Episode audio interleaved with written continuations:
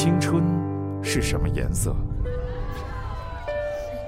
相信一万个人有一万种答案。不同的时代赋予了青春特有的精神特征，不同的书写方式也呈现出了迥异的青春内涵。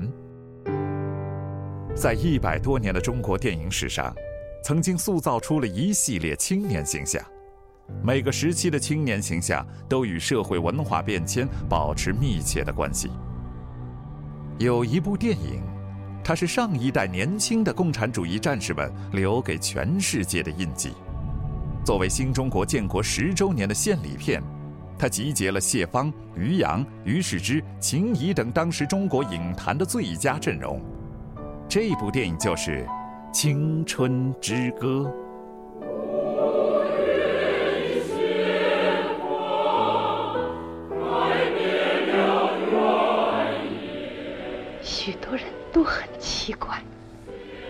为什么他在生命快要完结的时候，还能这样的安详，这样的乐观呢？他笑着对大家说：“一个共产党员，只有当他闭上眼睛以后，才有权利停止斗争。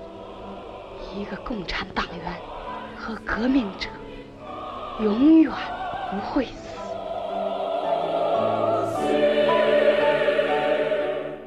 光影时光机，本周六周日晚间二十三点，将为您带来五四青年节特别企划，重温上映于一九五九年，根据女作家杨沫的同名小说改编的电影《青春之歌》的录音剪辑，敬请期待。